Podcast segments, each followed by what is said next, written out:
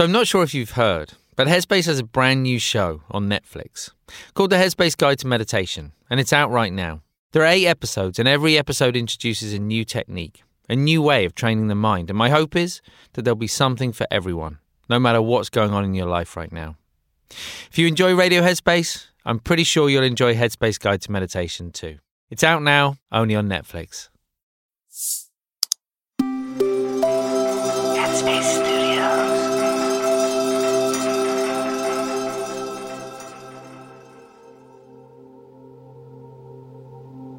Hi, it's Andy here, and welcome to Radio Headspace and to Tuesday morning. So, I don't know about you, I think for a lot of people, procrastination is a real thing. I'm not someone who has necessarily, I think, caught up in too much of that in my life. And that's for better or worse, by the way. I'm not suggesting for a moment that's a, a good thing, because sometimes actually stopping to consider things, to reflect on things before we do something is a good thing. I'm probably the opposite, and I tend to sort of just jump into things without spending enough time thinking about them. You know, sometimes when we think about things too much, we can kind of get stuck in life. And I was reminded of this the other day. I was chatting to a friend, and she's been doing, you might know of a book, I think it's called The Artist's Way. I haven't read it, but I've heard about it from a number of people. And as part of this, she gets up every day and for many, many years, by the way, I think maybe even 10 years, she's been doing this every single day. I think she has to write a certain number of words, or she has to do it right for a certain length of time, perhaps 10 minutes, 15 minutes, 20 minutes. Regardless of whether she has anything specific or particular that she wants to write, she just has to write. And in doing that, even if there's the idea, well, I don't know what I'm going to write, okay, will you write that on the page? And the idea is almost that it helps us to sort of get out of our own way, to get out of our thinking mind, our procrastinating mind, our ruminating mind, and actually just getting on with something.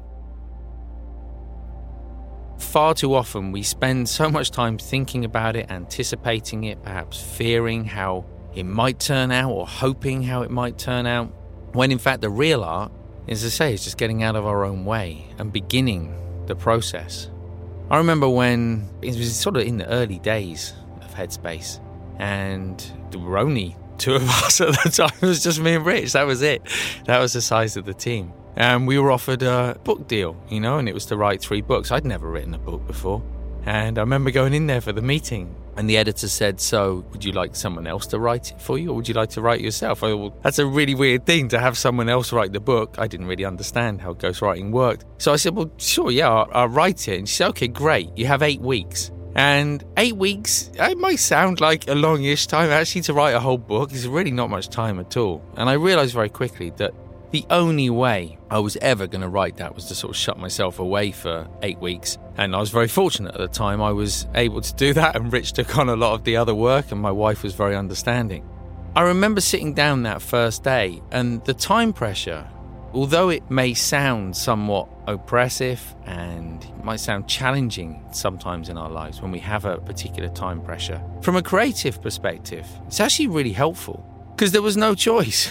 I, I literally didn't have time to think about it. I just had to write and I had to deliver a certain number of words every day. Sure, it may not have necessarily led to the greatest work of art. I mean, my mum's read it, so that's nice. But there was something in that process where I wasn't really thinking about the finished product, the finished article, or anything like that. I wasn't even really sort of thinking about the process of creativity. I was just writing.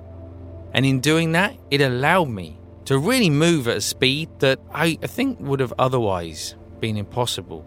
So, whatever it is in your life that you feel stuck with, perhaps trying one of those approaches, either giving yourself a very particular timeline and saying, okay, well, this is how long I've got. Whether it's artificial or not doesn't really matter, just working with a timeline.